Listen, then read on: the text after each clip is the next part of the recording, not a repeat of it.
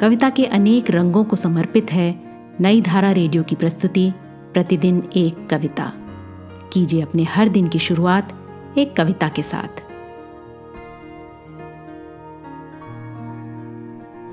आज सुनिए अर्चना वर्मा की लिखी कविता, प्रमाण पत्र।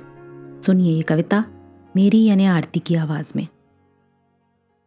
लक्षणों की किताब से उसने चुन लिया एक रोग और उसे जीवन का भोग बना लिया।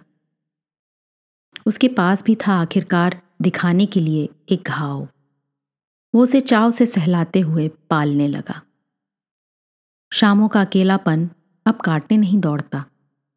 बातचीत के लिए विषयों की कमी नहीं। चिकित्सा की नवीनतम शोध से मृत्यु दर के आंकड़े तक बिकाऊ हैं उसकी दुकान में। वे अब आते हैं अक्सर।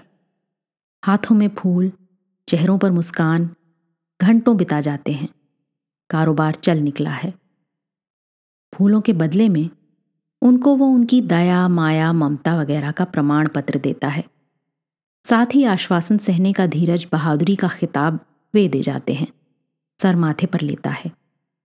हालाँकि वो ना लड़ रहा है, ना सह रहा है, सिर्फ़ उनकी दया, माया, ममता वगैरह के ज्वार में बह रहा है।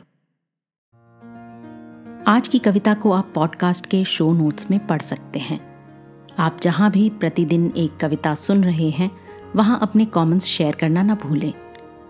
अगर आप चाहते हैं कि नई धारा रेडियो की ये प्रस्तुति हर सुबह आपके व्हाट्सएप पर आ जाए तो हमें इस नंबर पर मैसेज भेजें। Seven four two eight seven seven five three seven six कल एक और कविता के साथ फिर मिलेंगे।